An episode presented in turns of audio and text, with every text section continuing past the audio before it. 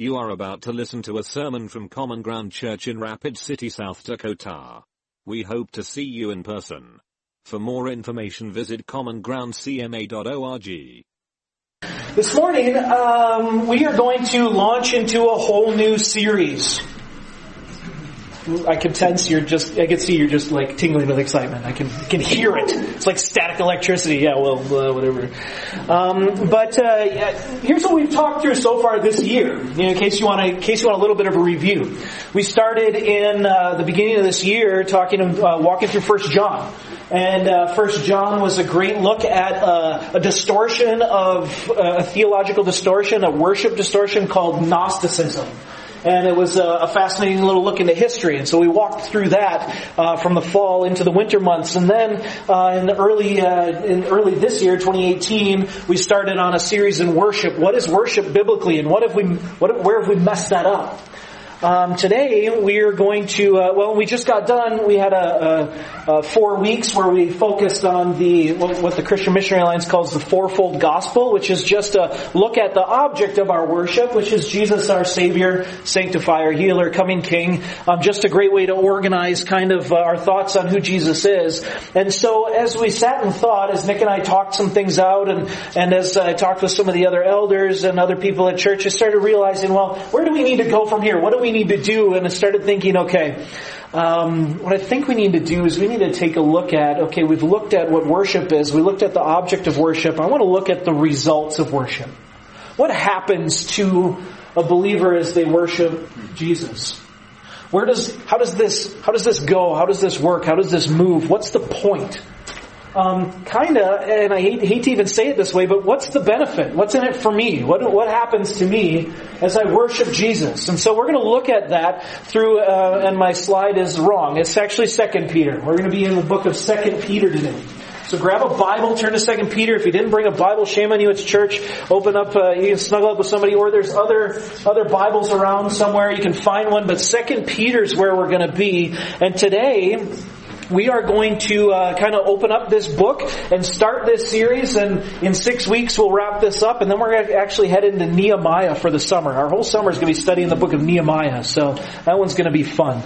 Um, so anyway, Second Peter, uh, written by Peter, the apostle of Jesus Christ, the one who you know uh, was the first one to jump out of the boat, so on and so forth. Um, thank you, Christina, for changing my mistake. I appreciate that. Wow, it is really great to have somebody on the computer that fixes your typos. Um, it's written by Peter. It's written around 63 to 65 AD, shortly before his death, most likely written from Rome. He's sitting in a prison cell, facing an execution, facing a life, a sentence where he's going to uh, undergo execution, and he is seeing the end of his life coming. And all of a sudden Peter's faced with, okay, what do I do? What, what do I want to leave behind? What do I want to tell this church that I love? What do I want to tell people after everything I, that I've experienced in life? After, after meeting God face to face, after denying Him three times, after Him reinstating me three times by telling me to love His people, how do I love these people the best now that I'm gone? And if you've ever been around somebody who's facing the end of their life, um, or getting closer to it, things start to get different for them. Their perspective changes. They start getting a little weepy sometimes and start getting a little tender about things that they've never been tender before, tender about before. And sometimes you realize, like, you look at them and you go, who are, who is this person? Who's, who's this person? I've never met this person before. I know, uh, we've talked, like Sally and I have talked about this with her dad. He's a different person today than he was when he was pastoring or, or helping pastor this particular church. Um, he's yeah, just completely different right now. Because as you near the end of your life, things change a little bit. And this is what Peter's in the middle of. And he starts to write this very fatherly and pastoral letter to his friends, his church, and his family as he starts, and where he starts is he starts at a great place for us. This is one of the reasons I love this book is Second Peter is so real. The warnings are warnings for right now in this culture, and the encouragements and the admonishments are, are things that we struggle with. And he starts in this incredibly beautiful place. He starts at the core of who we are. He starts at our identity. And I don't know if you know this or not, but we live in a world that's really identity confused. I don't know if you see this or not. We live in a world that is so solely focused on individuality and identity and our own personal choice that anything that stands in the way of your God-given and constitutionally protected right to choose and right to a happy life is something that is, uh, we would call it oppressive, we would call it like, uh, we would call it destructive, we would call it attacking, we would call it all kinds of things because in this culture, in our country, we value highest our individual individual choice, our individual identity, our individuality. And that idea distorts a lot of things in a lot of different ways because there are basically three places I think you can take identity from. Three places you can take identity from, and we're going to walk through these three places, these three choices, and uh, and I think it's going to maybe shift our thinking a little bit. See, we live in a world where um, we live in a world where our identity makes a big difference. If you think about uh, people who grow up in, in this culture, um, think about middle school. Remind, your, remind yourself, rewind all the way back into middle school. Some of you that's a few years, some of you that's many, many years. Was middle school awkward? Raise your hand if middle school was awkward for you. And the rest of you are not raising your hand, have like PTSD, and you're like, I don't want to stand out because that's not what you do in middle school, right? Because middle school is this place where you, that's your whole goal is to not stand out. Creedon and I had this great conversation yesterday about middle school, didn't we? And he said, middle school is you have to be so concerned about your external appearance that it makes you look as though you're not concerned about your external appearance. You have to spend hours perfecting this look of not caring. Isn't that amazing? And you get, you get slotted and judged and organized into different groups in middle school and then further into high school based off of that level of care that you take at not caring. Totally insane. Right? Like totally insane. But this is like right there in our fourth, fifth, sixth grade years. We have this culture that rolls, that steamrolls into an, uh, into a, an idea about identity where we have to figure out who we are. In fact, many of you parents start making the same mistake that I've made. We start asking our kids early on, hey, what do you want to be when you grow up? And our schools start saying, okay, if you want to be that, we need to start making plans by fifth grade. You need to start choosing your college and start taking some pre-ACT or P, some some uh, some ACT tests like right now, fifth graders. And actually, it's a little joking, but we start like our, our daughter Winter. Where's Winter? She's here somewhere. I don't know. And she, when did you start getting ACT tests and people saying do that? About freshman year, right? ACT? Yeah. Yeah. Practice AT, ACTs. Yeah. Yeah, about freshman year in, in, high school. Start figuring out where you're going to college as soon as you hit the ground in high school. The funny thing is, is our brain doesn't even have a prefrontal cortex really fully developed in order to figure out like long-term decisions by that age. And so we're forcing our children to make these decisions about identity, trying to lock them into who they are, and the pressure mounts more and more and more because our society says you need to figure out who you are, and then you need to run after that with all that you've got. And so we have all kinds of people trying to look for identity and they take it from one of three places and one of them is we take it from inside. This is one of the predominant things in our younger generation right now. It's one of the things that uh, that that uh, characterizes our younger generation. What it means, what identity from inside means, is we we turn ourselves inward, inward, inward, inward, and we start looking inward, going, okay, what? Who do I feel like I am? Who do I feel like I am? Or the Christian version, what has God called me to be? Who has God called me to be?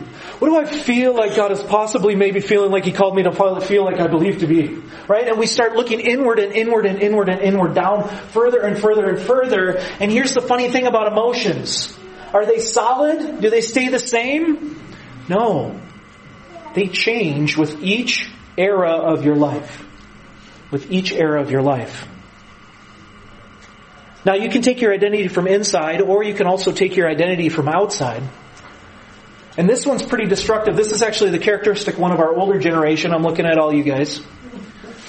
But our outside, uh, what our outside identity does, or our older generation that takes our identity from the outside, what they do is they start looking to everything around them. They start looking at what they do. They start looking at what their, what, like their job or their relationships or something else. And what happens is, is you can, this can be incredibly destructive. It can turn into workaholism. You start taking your identity from what you do, saying, no, I am not a human. I'm not, not a human being. I'm human doing. And so here's what happens is I, uh, I'm, a, I'm a cop. So guess what? I become a cop. That's my identity. I'm a pastor. So everything about me is a pastor, right? Like we introduce ourselves by what we do, not by who we are.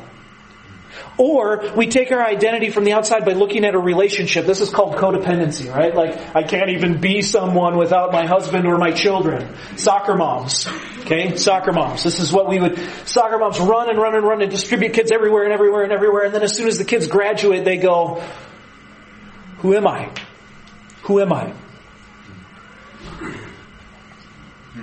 First Peter starts to starts to hint at this, but before we jump in there, what I'd like to do is I, I want to read you something that really floored me this week about this idea of identity from the outside. Something that really because when I hear this, that you're either taking your identity from inside or from outside or something like that, I want to very pridefully go, no, uh, not me, uh, uh, I'm taking it from the right place. I get it from Jesus. Uh-huh.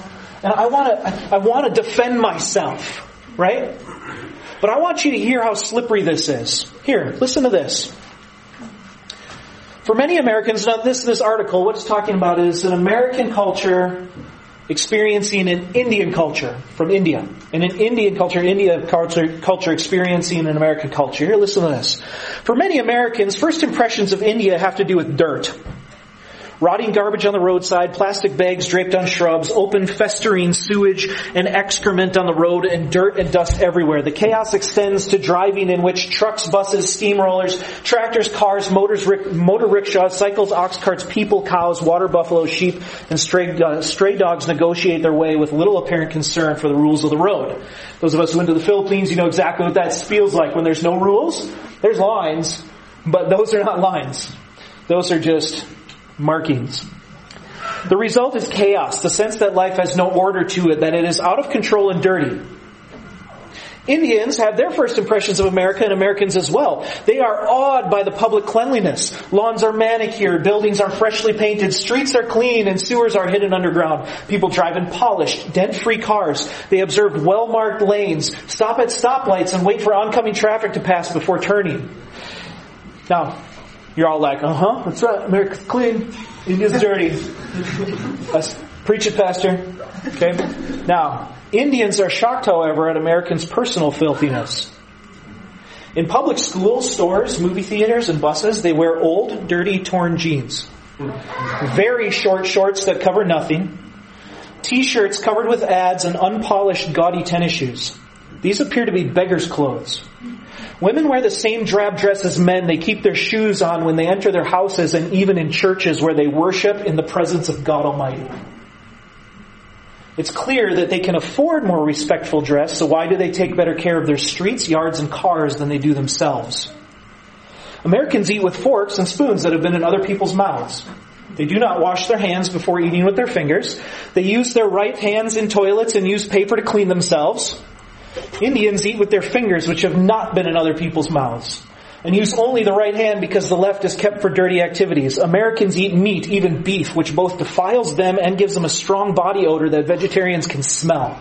And they touch each other in greeting and hence are polluted by the more ritually impure that they, than they, by those who are more ritually impure than they.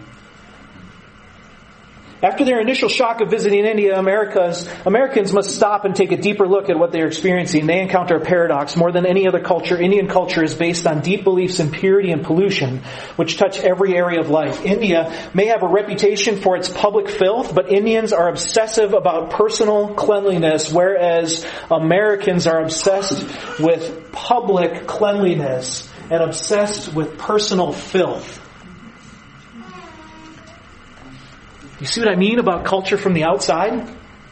You see what I mean about culture from the outside? Our identity from the outside. We often, as very prideful Americans, will go, wow, look at how clean and awesome our country is, especially when we go to a dirty one, and then all of a sudden you look and you go, oh wait, except for the fact that I care very little about my personal filth. And think about churches. Man, churches, let me, uh, don't even get me started, right? Like, we spend billions of dollars on giant, shiny, ornate, beautiful, traditional, or not so traditional, or things with awesome lights and, you know, great smoke machines. We spend billions of dollars on that stuff because we're concerned with the external appearance, but the church on the inside is filthy.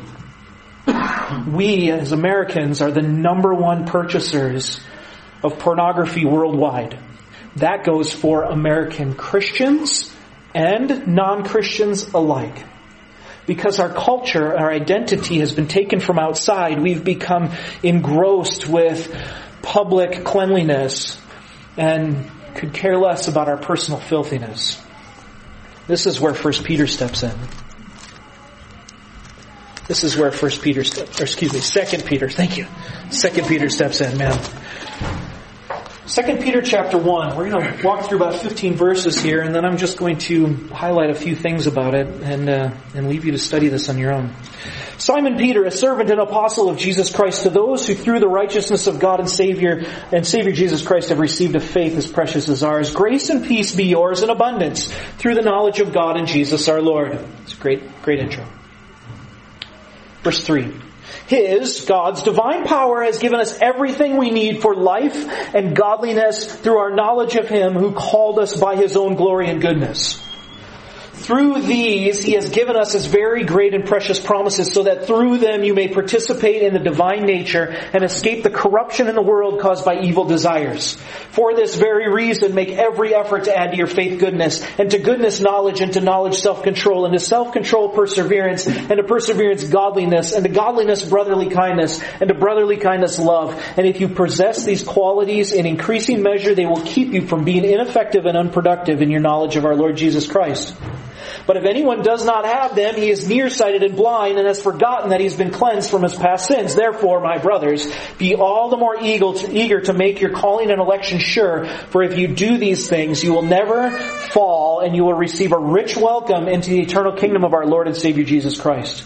So I will remind you of these things. Even though you know them and are firmly established in the truth you now have, I think it's right to refresh your memory as long as I live in the tent of this body, because I know that I will soon put it aside aside, as our Lord Jesus has made clear to me, and I will make every effort to see that after my departure you will always be able to remember these things. First Peter doesn't talk, or excuse me, Second Peter. Peter does not talk about.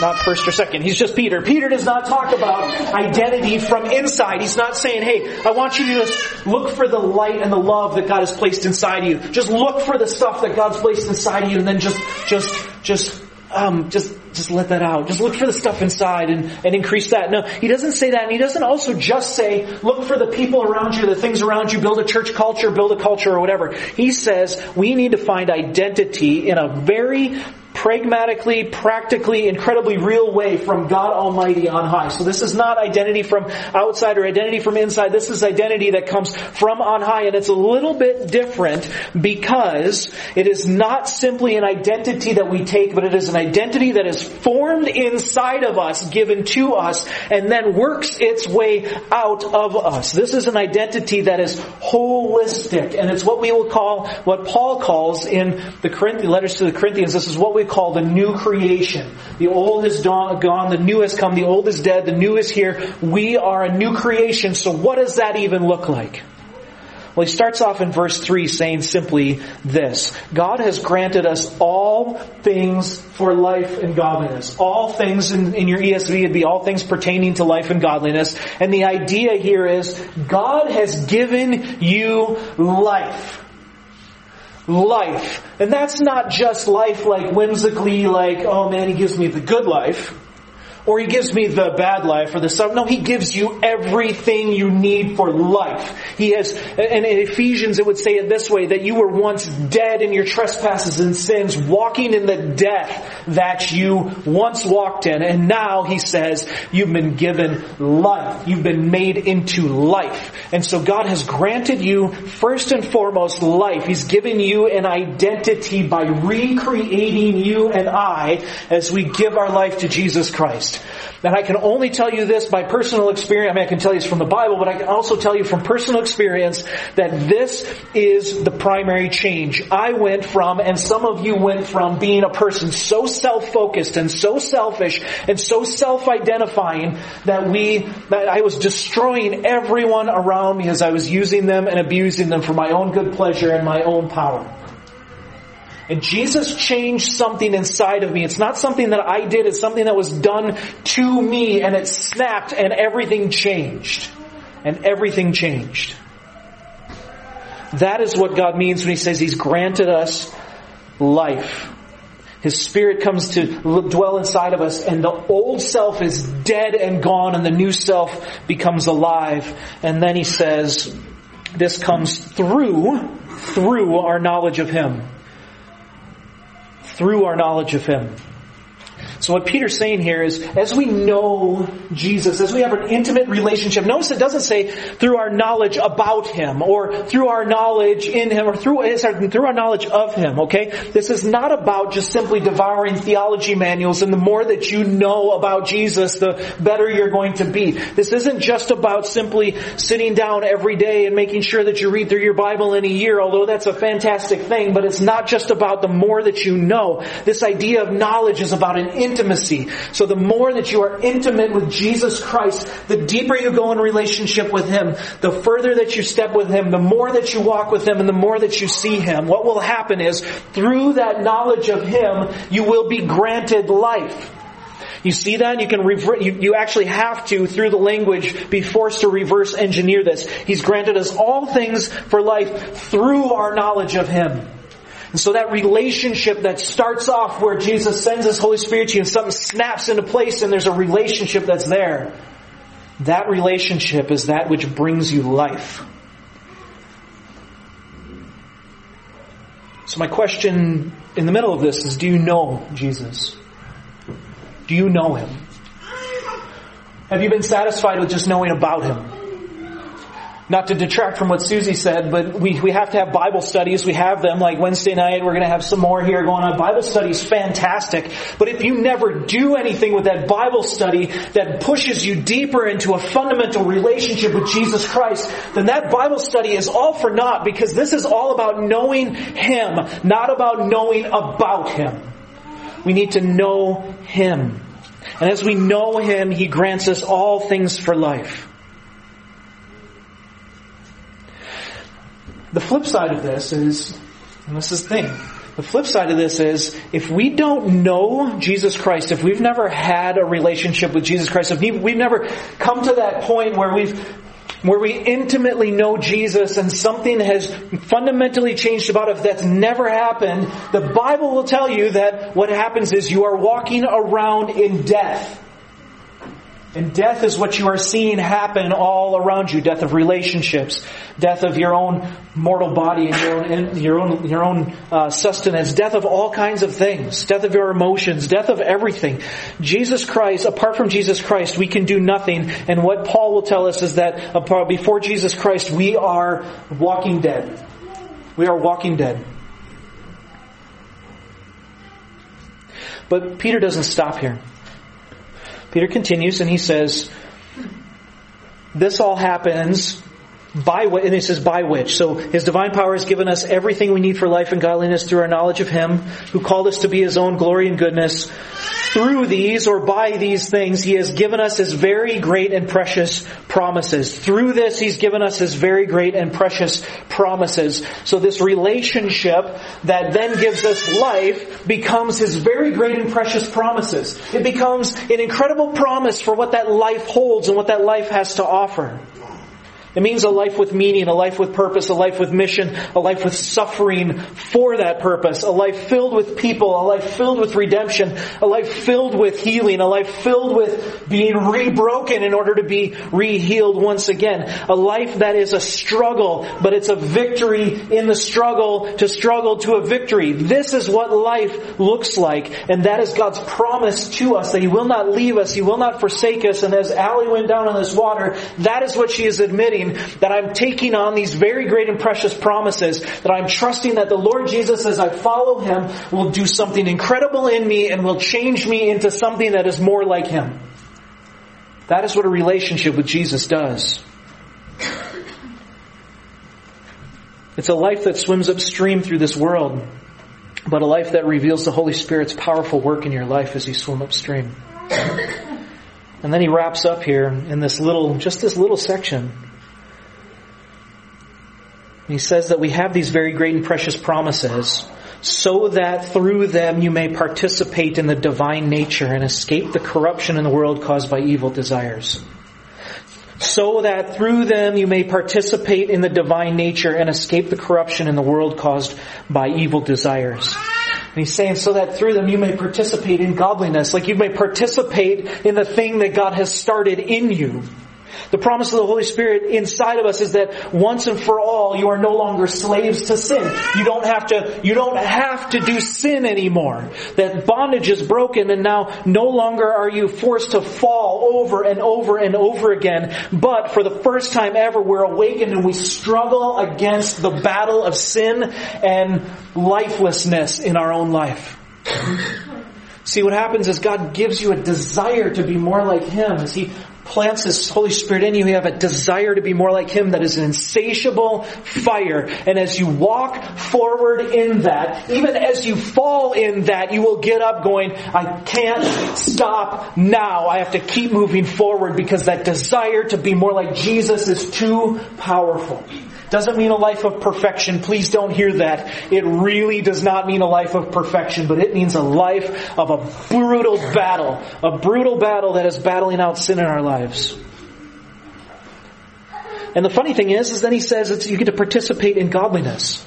What did the first part say? That He's granted us all things pertaining to life and godliness. And so this whole little passage becomes this cyclical deal where all of a sudden what's happening is we are given all things for life and godliness. And, and we, we're given this through the knowledge of Him. And then through this He gives us His promises which allow us to partake in the divine nature, which then push us deeper in a relationship with Him, which then gives us more life, which then pushes us deeper into the divine nature, which then gives us more love a relationship with Him and deeper life. And this cycle this cyclical thing happens, and this is what we would call the progress of sanctification, if you would like a big word of it, progress of sanctification.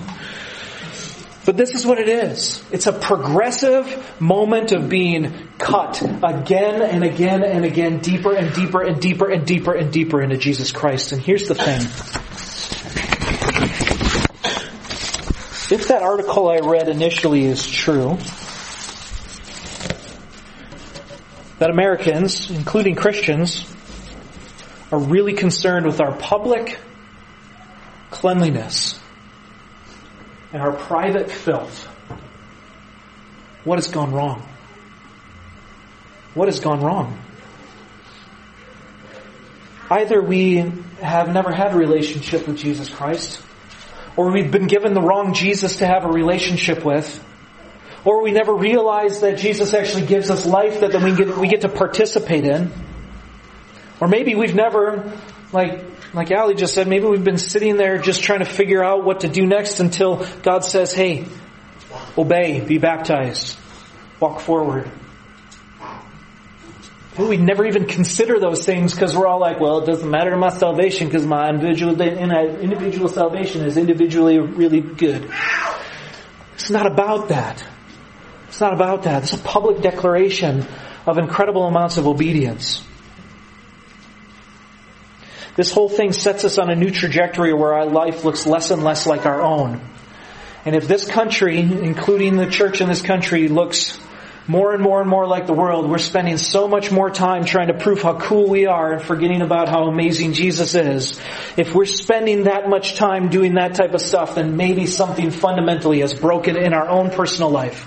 And I don't know what it is, but I think it might be we've put our trust in the wrong Jesus.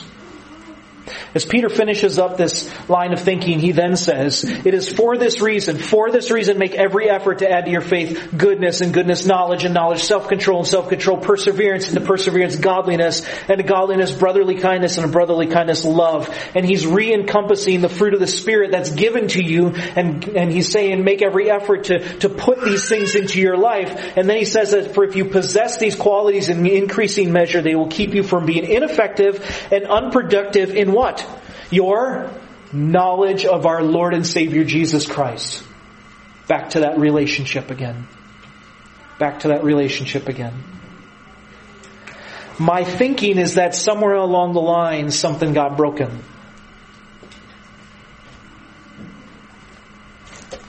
And part of it, I think, is we need to continue, we need to stop continually looking in trying to find our identity in Jesus by the way that we feel or the feelings that we feel when we're in worship and our hands are raised and all that stuff. We need to stop looking inward going, okay, do I feel close to Jesus? But we also need to stop looking outward going, okay, am I doing all the right things to get me closer to Jesus? We need to start looking to Jesus. Just looking to Jesus, saying, Jesus, give me more of you. That's all. Just give me more of you. Meet me. Come face to face with me. Show me yourself. Show me your glory and I will obey and I will follow and I will step. So I ask that perhaps today, perhaps today will be a new day for you.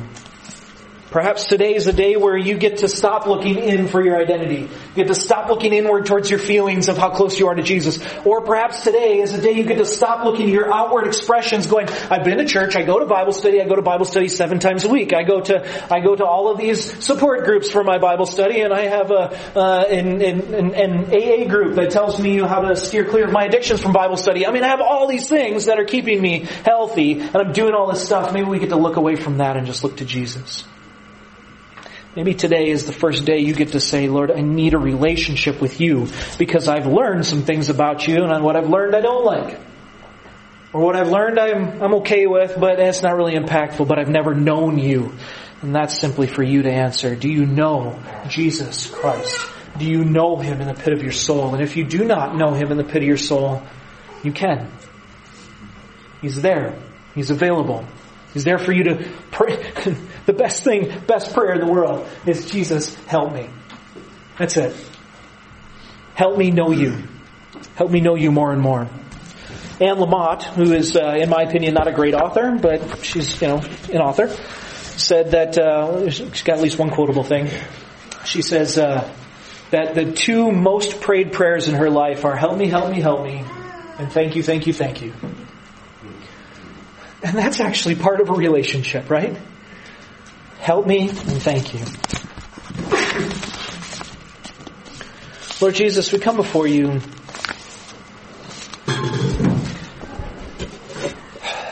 I don't want to pretend, Lord, to just come before you because it's what we do in church. Lord, I come, I come before you, the God of the universe who came into this earth, who gave his life up, who sacrificed himself, who was broken for me, who was his blood was poured out for me and who was buried for me and then raised in newness of life to give that to me. And Lord, I ask that you would just simply do that, that you'd give us life, that you'd give my friends here life, that you'd give our family here life, and that you would give us not only just a little bit of life or the life that we thought we wanted, but so much, just an eternal measure of the life that we never knew we always needed. Lord, that you would pour your spirit into us and that you would grant us knowledge of you so that we can see see this salvation that you've given us. We can see this life and then follow along with your very great and precious promises. Lord Jesus, I admit that far too many times I've looked inward, snapping selfies and trying to shout out to the world who I am. And I've also admit that I've far too long looked outside saying, here's what I do for you, here's what I do for you, here's what I do for you. But I far too often forgot to just be with you. To just be with you. So I pray that you'd meet with us this morning. If there are those who are here who've never actually done this, who've never built a relationship with you, that they would be cut to the core by the Spirit and be guided and led to, to, to truth, to who you are. That they would give their lives over. Because there are lives that depend on it. Ours in particular. We love you. We give you this day. In Jesus' name we pray. Amen.